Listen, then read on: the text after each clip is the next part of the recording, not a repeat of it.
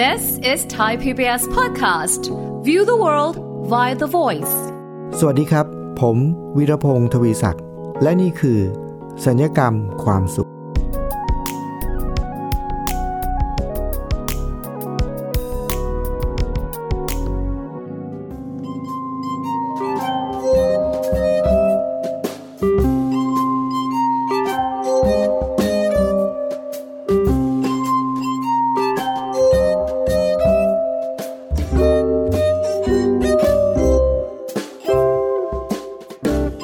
ครับคุณผู้ฟัง วันนี้เราจะมาคุยกันเกี่ยวกับหัวข้อที่ชื่อว่า ข้อจำกัดไม่จำกัด ตกลงจะจำกัดหรือไม่จำกัดดีครับเนี่ยนะฮะข้อจำกัดมันก็ต้องจำกัดใช่ไหมฮะแต่ว่าวันนี้เราจะบอกว่าข้อจำกัดไม่จำกัดครับ คุณผู้ฟังเคยรู้สึกว่าตัวเองมีข้อจำกัด อะไรบางอย่างไหมครับ หรือว่ามีขีดจำกัดอะไรบางอย่างไหมคำนี้เราเคยได้ยินคนหลายคนพูดนะครับ บางคนก็บอกว่า เฮ้ย อย่ามายั่วโมโหนะความอดทนฉันนะมีขีดจำกัดนะ หรือว่าเราอาจจะรู้สึกว่าเรามีขีดจำกัด หรือมีข้อจำกัดประมาณนี้ว่าเราทำอันนี้อันนี้ได้ประมาณนี้มากกว่านี้ไม่ได้แล้ว เราทำสิ่งนี้ได้ประมาณนี้มากกว่านี้ไม่ได้แล้ว อันนั้นคือข้อจำกัดของเรา แต่ว่ามีอยู่ครั้งหนึ่งครับคุณผู้ฟัง ผมเคยไปร่วมงานเป็นคล้ายๆเป็นค่ายศิลปะนะครับ เขามีชื่อว่าค่ายศิลปะเพื่อมวลมนุษยชาตินะครับ หรือชื่อในภาษาอังกฤษของค่ายนี้ก็คือ Art for All นะครับ เป็นค่ายที่เขาจัดขึ้นมาเพื่อให้เด็กผู้มีความพิการในด้านต่างๆเนี่ยนะครับ มารวมตัวกันแล้วก็ใช้ศิลปะเนี่ยเเป็นตัวช่วยในการพัฒนาเด็กๆเหล่านี้นะครับ ค่ายนี้เขาจัดอยู่หลายปีนะครับ ผมก็มีโอกาสไปร่วมงานอยู่หลายปีเหมือนกันนะครับ Art for All เนี่ยแนวคิดเขาก็คือเขาจะเอาเด็กที่พิการทางสายตา พิการทางหู พิการแขนขา แล้วก็มีพิการทางสมองนะครับเนี่ยพูดง่ายๆว่าพิการทุกประเภทเป็นร้อยคนนะครับ มาเข้าค่ายรวมทั้งเขาจะมีเด็กปกติด้วยนะครับ ทีนี้มีค่ายอยู่ปีหนึ่งเขาเขาก็ตั้งชื่อหัวข้อของปีนั้นว่า การก้าวข้ามขีดจำกัด ผมก็บอกโหหัวข้อนี้น่าสนใจมาก เพราะว่าผมเนี่ยมาร่วมงานค่ายนี้หลายปีแล้ว ก่อนหน้านั้นเนี่ยผมเคยไปสอนน้องๆผู้พิการเนี่ยนะครับให้เล่นดนตรีชนิดหนึ่ง ซึ่งผมเชี่ยวชาญก็คือเล่นดนตรีพินแก้วนะฮะผมก็เอาแก้วไป แต่เวลาที่ผมเล่นคนเดียวก็แก้ว 30 ใบ แต่ว่าเวลาที่ผมไปสอนเด็กๆเนี่ยกลุ่มหนึ่งเขามีประมาณ 10 คนนะครับเขาแบ่งเด็กออกเป็นกลุ่มๆกลุ่มละสิคน แล้วก็กลุ่มหนึ่งเขาก็จะเวียนไปตามฐานต่างๆ ในหนึ่งฐานเนี่ยเขาก็จะได้เรียนรู้ศิลปะหนึ่งอย่าง คราวนี้ผมก็ทำฐานเรื่องดนตรีพินแก้ววันนั้น ผมก็เตรียมพินแก้วไปนะครับ คราวนี้เด็กเขาก็มาถึงปุ๊บเนี่ย อันนั้นเป็นช่วงแรก ๆ ที่ผมไปร่วมโครงการ เนื่องจากว่าผมเป็นผู้เชี่ยวชาญเป็นนักดนตรีพินแก้ว ผมก็เลยเอาพินแก้วไป ปรากฏว่าเอาไปแล้วเราถึงจะรู้ว่า โอ้โห ไม่ไม่ค่อยเวิร์กเท่าไหร่เลย เพราะเด็กเนี่ยเขามาด้วยอาการพิการสารพัดนะครับ บางคนก็ตาบอด บางคนก็พิการทางสมอง บางคนก็พิการแขนขาพูดง่ายว่า ถ้าเด็กคนหนึ่งเราให้เขาถือแก้ว แล้วเขาไม่มีมือนี้คือจบเลยครับ เขาก็ไม่สามารถเล่นได้เลยนะ แต่ตอนนั้นเนี่ยมันทำให้ผมเกิดการเรียนรู้อะไรหลายอย่าง คราวนี้พอปีถัดมาเนี่ยครับคุณผู้ฟัง ผมก็ไปร่วมโครงการอีก คราวนี้ความที่เรามีประสบการณ์แล้วเราก็เลยเตรียม ผมก็เลยบอกตัวเองว่า ผมจะต้องเตรียมเครื่องดนตรีที่เด็กพิการในสภาวะต่างๆเนี่ยสามารถมีส่วนร่วมเล่นได้ แบบไม่ยากจนเกินไปนะครับ ผมก็เตรียมผมเรียกว่าเป็น handbell นะครับ handbell นี่ก็คือเป็นระฆังที่ใช้มือถือคล้าย ๆ เหมือนกับระฆังที่คนขายติมเขาสั่นนะติ้งติ้งติ้งติ้งเนี่ยนะครับ แต่ว่ามันมีระฆังหลายอันแล้วระฆังแต่ละอันเนี่ยเป็นเสียงโน้ตด้วย เป็นโน้ตโดเรมีฟาเลยเพราะฉะนั้นคนหนึ่งถือโน้ตหนึ่งถึงเวลาคิวตัวเองก็สั่นติ้งติ้งติ้งนะครับรวมไป เดี๋ยวช่วงพักนะครับ ผมจะให้คุณผู้ฟังได้ฟังการบรรเลงดนตรีของวงนี้ด้วยจาก handbell นะครับ แต่ช่วงนี้เนี่ย ผมบอกว่าผมก็เตรียม handbell ไป ซึ่งคิดว่าเขาน่าจะน่าจะเล่นสะดวกกว่าพินแก้วนะ เพราะมันง่ายกว่า แต่ประเด็นก็คือปีนั้นเนี่ย ปีที่ที่ผมไปร่วมปีที่สองเนี่ย ชื่อค่ายเขาคือการก้าวข้ามขีดจำกัด คุณฟังเชื่อไหมครับว่าผมไปถึงสถานที่เนี่ยผมก็เห็นสถานที่แล้วผมก็นึกในใจว่า ทำไมคนที่จัดกิจกรรมให้กับเด็กพิการเนี่ยถึงเลือกสถานที่ที่นี้ เพราะว่าผมมีความรู้สึกว่ามันไม่เหมาะเลยครับ เนื่องจากว่าเด็กพิการเนี่ยเขาหลายคนเขาต้องใช้วีลแชร์นะครับ บางคนก็เดินไม่ค่อยถนัด บางคนก็ตาบอดเนี่ย แต่ว่าสถานที่ที่เขาใช้ปีนั้นเนี่ยนะครับคุณผู้ฟัง เวลาที่เขาจัดฐานเนี่ยฐานต้องออกไปเดินข้างนอกในสวนนะซึ่ง มันไม่ใช่ที่เรียบๆไม่มีถนนนะครับ จะต้องเดินเดินในนอกนอกสถานที่ซึ่งเป็นคล้ายๆ เหมือนเป็นป่าเป็นเขาเป็นเป็นป่า มีต้นไม้เยอะมีทางเดิน แล้วก็มีเป็นพื้นที่ที่ไม่เรียบนะครับ มีก้อนหินคือเหมือนกับว่าสถานที่เนี่ยมันทำให้เด็กอะที่มาด้วยสภาวะยากลำบากของตัวเองแล้วเนี่ย เด็กกลับเป็นว่าลำบากขึ้นนะครับ ยิ่งไปกว่านั้นครับ ก่อนเริ่มกิจกรรมเขาจะมีการประชุม ตอนกลางคืนก่อน คืนแรกเขามีการประชุมเพื่อนัดแนะกันนะครับ ผมไปถึงห้องประชุมนี้แบบผมเห็นห้องประชุมด้วยความสงสัยครับว่า คนที่เตรียมงานทำไมเขาเลือกห้องประชุมนี้ครับ เด็กพิการเป็นร้อยคนนะครับ แล้วมีรถวีลแชร์ตั้งหลายคัน มีเด็กตาบอดต้องเยอะแยะเขาไปใช้ห้องประชุมที่อยู่บนชั้นสองของอาคารนะครับซึ่งตึกนั้นเนี่ยไม่มีลิฟต์นะฮะ แล้วบันไดขึ้นก็ไม่ใช่บันไดธรรมดาด้วยนะครับคุณผู้ฟัง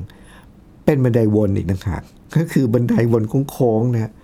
โอ้โห ผมนึกในใจว่า ตอนนั้นที่ผมไปถึงเนี่ยเด็กทุกคนเนี่ยอยู่ในห้องประชุมชั้นสองเรียบร้อยแล้ว แล้วผมก็เดินขึ้นบันไดไป ผมก็งงว่า เดี๋ยวตอนลงมันจะวุ่นวายสับสนขนาดไหนเนี่ย เพราะว่าเด็กพิการทั้งทางตา แขนขาและมีวีลแชร์ น่าจะสับสนวุ่นวายกันมากเนี่ย ผมได้แต่คิดในใจนะแต่พอการประชุมจบลงครับ อ้าวเขาก็บอกว่า เดี๋ยวเราจะไปทีละกลุ่มนะ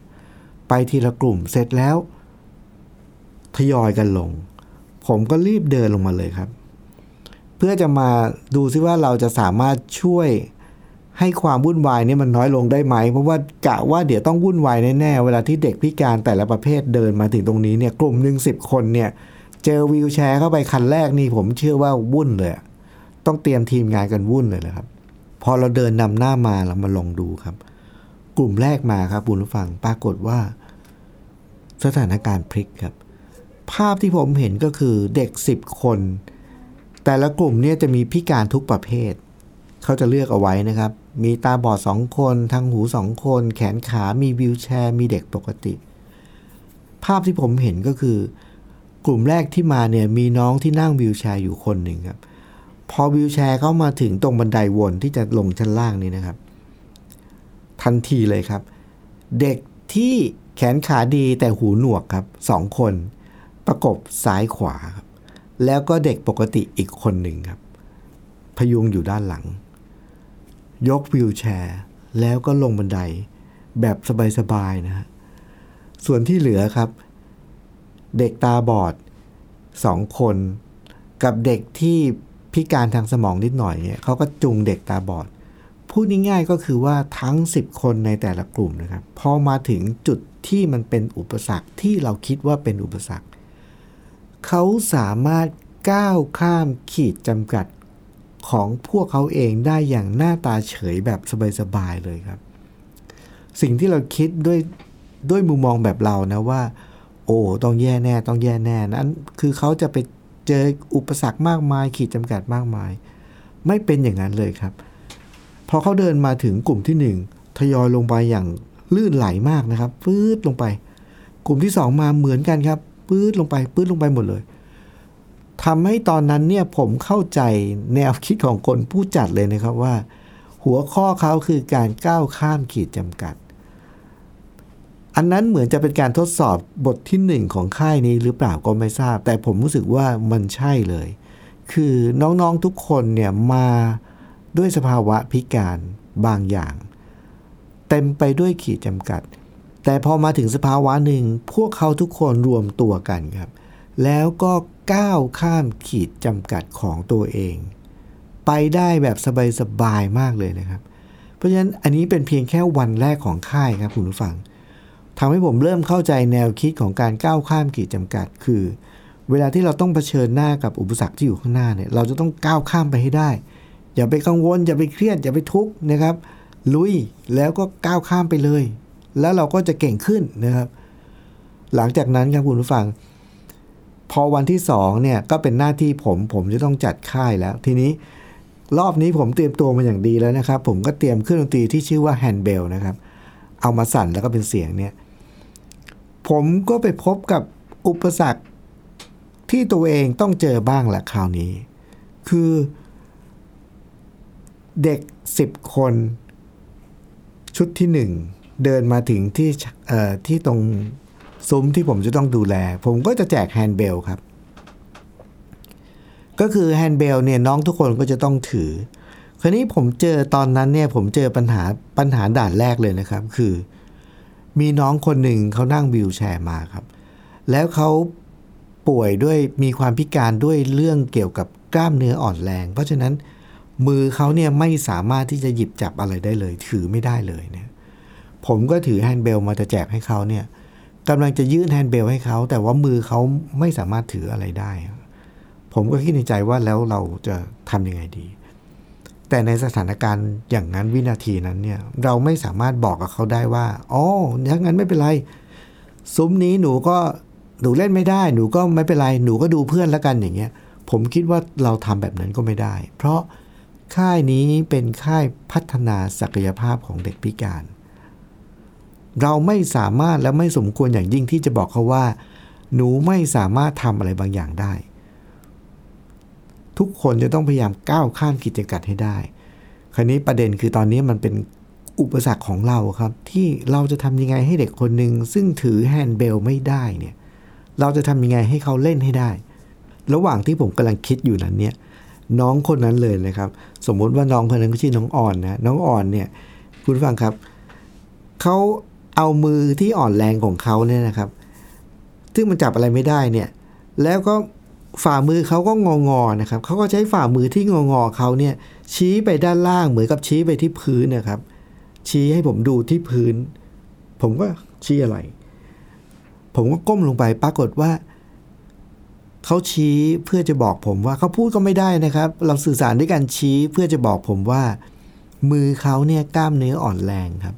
ไม่สามารถที่จะถือ handbell ที่ผมจะให้เขาเล่นได้ แต่ เท้าเขาเนี่ยถือได้ครับ ผมก็บอกโอ้โห สวรรค์ทรงโปรด ผมก็เอา handbell เนี่ยคุณผู้ฟัง ผมก็ก้มลงไปนะครับ เอา handbell เนี่ยไปสอดเข้าไปที่นิ้วเท้าเขาระหว่างนิ้วโป้งกับนิ้วชี้นะฮะมันเข้าไปแล้วเขาก็หนีบใช้นิ้วโป้งกับนิ้วชี้ของเท้าเนี่ยหนีบ handbell เอาไว้ครับ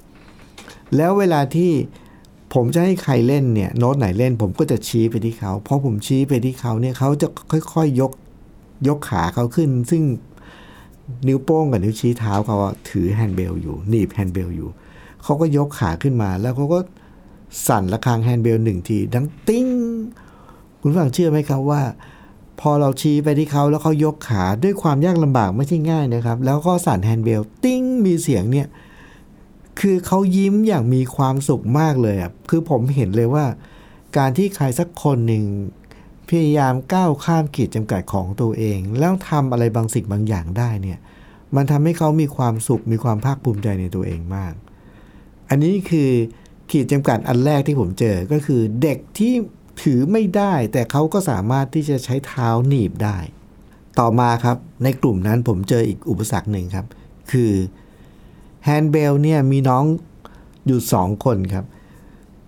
มีมือถือ handbell ครับ แต่ว่า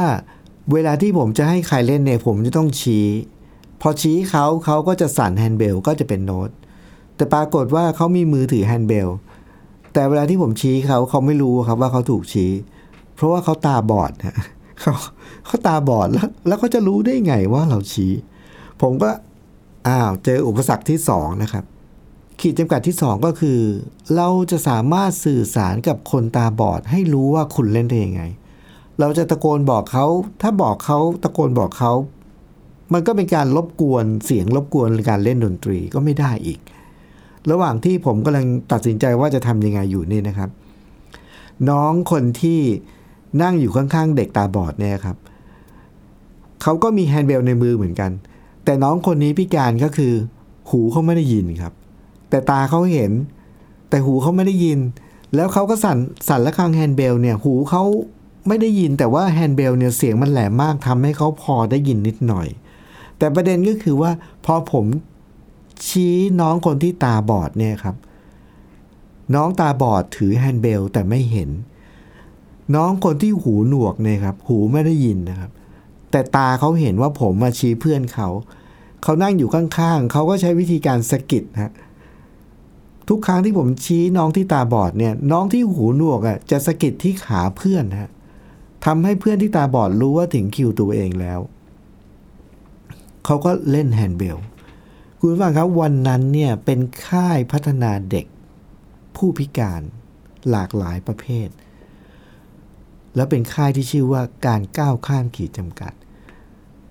แล้วผมไปทำกิจกรรมดนตรีเพื่อใช้ดนตรีเป็นสื่อในการพัฒนาเด็ก แต่ว่ากับตาลปัดครับ การไปร่วมค่ายในวันนั้นเนี่ยทำให้ผมได้เรียนรู้มิติเกี่ยวกับเรื่องของการก้าวข้ามขีดจำกัดของตัวเอง ผมเกิดการเรียนรู้ว่าทุกครั้งเวลาที่เราเจอขีดจำกัดของตัวเอง อย่าเรียกมันว่าขีดจำกัดครับ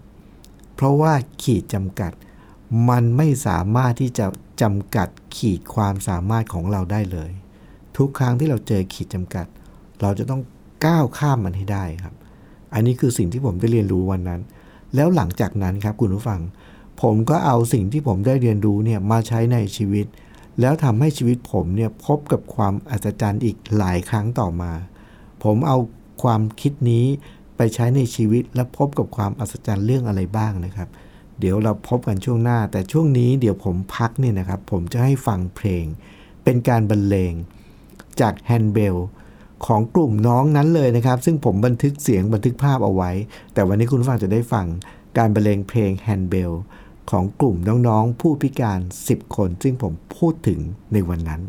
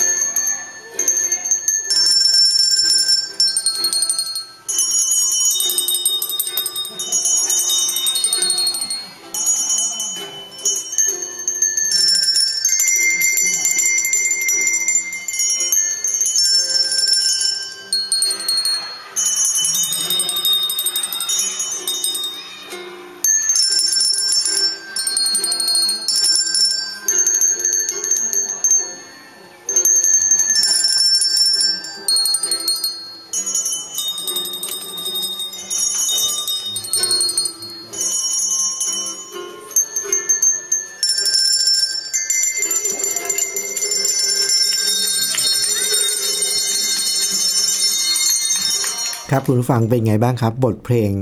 ผลงานการบรรเลงเพลงที่ชื่อว่าสามัคคีชุมนุมนะครับ หรือ Auld Lang Syne เนี่ยของน้องๆผู้พิการหลายประเภทนะครับ ทั้งตาทั้งหูแขนขา แล้วก็กล้ามเนื้ออ่อนแรง พิการสมองแล้วก็เด็กปกติ 10 คน เล่น handbell ครับ เพลงสามัคคีชุมนุม ด้วยวิธีที่ผมชี้นะครับ ครนี้ที่ผมบอกว่า จากวันนั้นเนี่ยทำให้ผมเข้าใจ แล้วก็ได้เรียนรู้ เกี่ยวกับเรื่องปรัชญาในการใช้ชีวิตแบบการก้าวข้ามขีดจำกัด คือจริง ๆ แล้วเราทุกคนก็มีขีดจำกัดจริง ๆ นะครับ แต่ในความเป็นจริงแล้วขีดจำกัดเหล่านั้น ไม่เคยจำกัดขีดความสามารถของเราได้เลยครับ ถ้าเราเรียนรู้ที่จะก้าวข้ามมันตลอดเวลา จากการเรียนรู้ครั้งนั้นครับ คุณผู้ฟังผมเอาสิ่งเนี้ยจดจำมาแล้วมาใช้ในชีวิตตลอดเวลาทำให้หลังจากนั้นครับ ทุกครั้งเวลาที่ผมเจอขีดจำกัดใด ๆ นะ ผมจะก้าวข้ามแหลกเลยครับ แล้วพบว่าทำให้ชีวิตเราอัศจรรย์ขึ้นเรื่อยๆครับ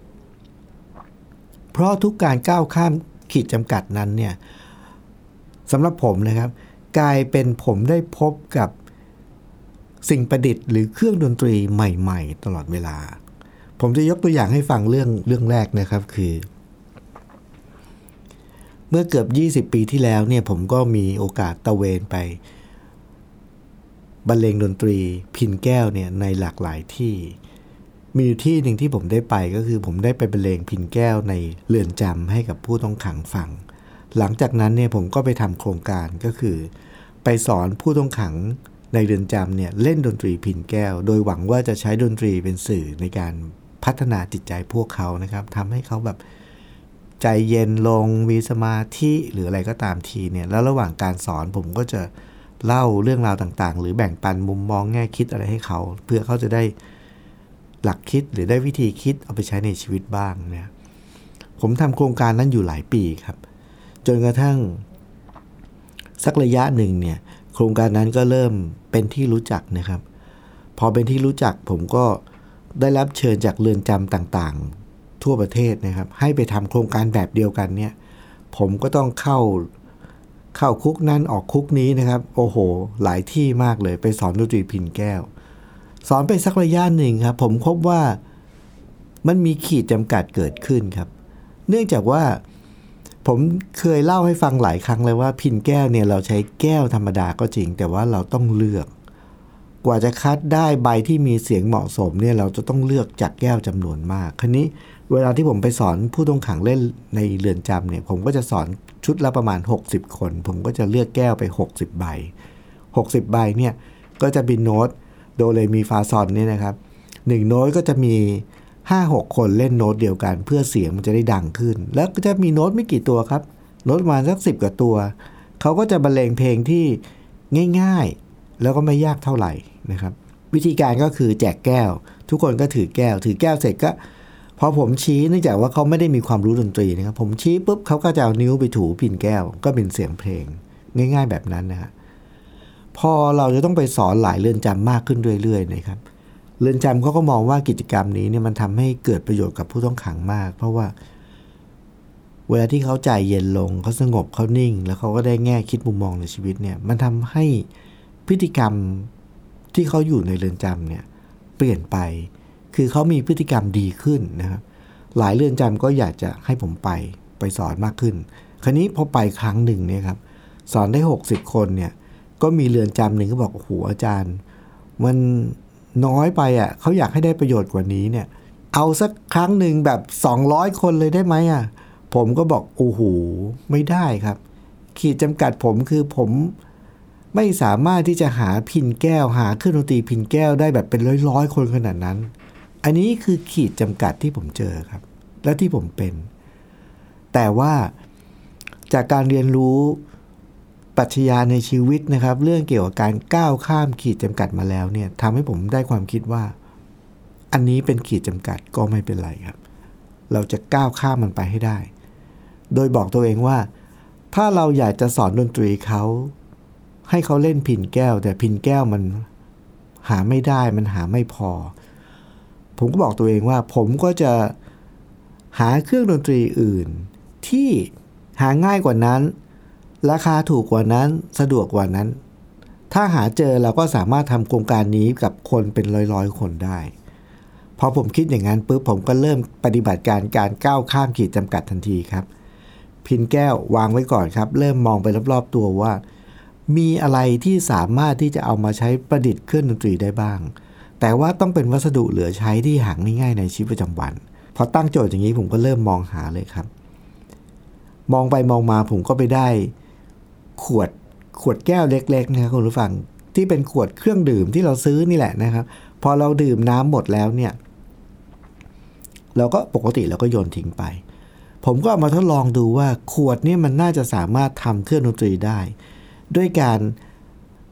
เอาเอาขวดมาแล้วก็เป่า เป่าแล้วมันก็จะมีเสียงนะครับ แล้วพอเราเติมน้ำเข้าไปในขวด ก็จะปรากฏว่าเสียงก็จะเปลี่ยน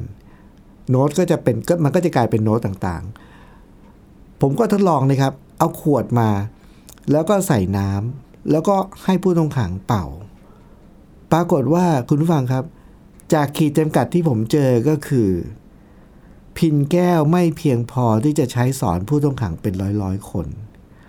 ผมก็บอกตัวเองว่า ผมจะก้าวข้ามมันออกมาด้วยการไปหาเครื่องดนตรีอื่นที่ง่ายกว่านี้ จากการก้าวข้ามขีดจำกัดในวันนั้นครับคุณผู้ฟังทำให้ผมได้เครื่องดนตรีใหม่ขึ้นมาชิ้นหนึ่งครับ คือการเอาขวดมาใส่น้ำแล้วก็เป่า รอบนี้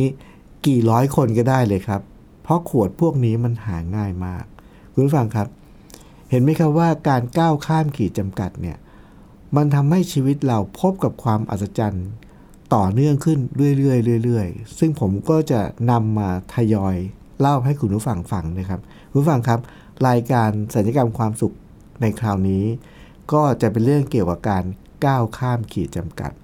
ซึ่งเป็นเคล็ดลับอีกอันหนึ่งที่ทำให้ชีวิตเรามีความทุกข์ยากขึ้น และมีความสุขง่ายขึ้น พบกับเคล็ดลับดีๆ เหล่านี้ได้อีกในตอนหน้านะครับ วันนี้สวัสดีครับ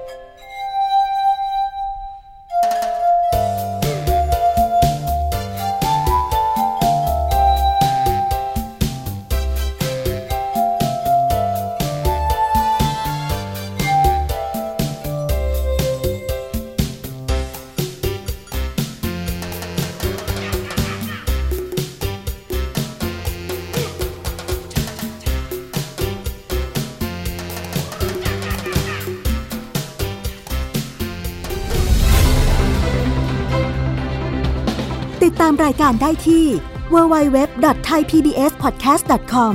แอปพลิเคชัน Thai PBS Podcast หรือฟังผ่านแอปพลิเคชัน Podcast ของ iOS Google Podcast Android Podbean SoundCloud และ Spotify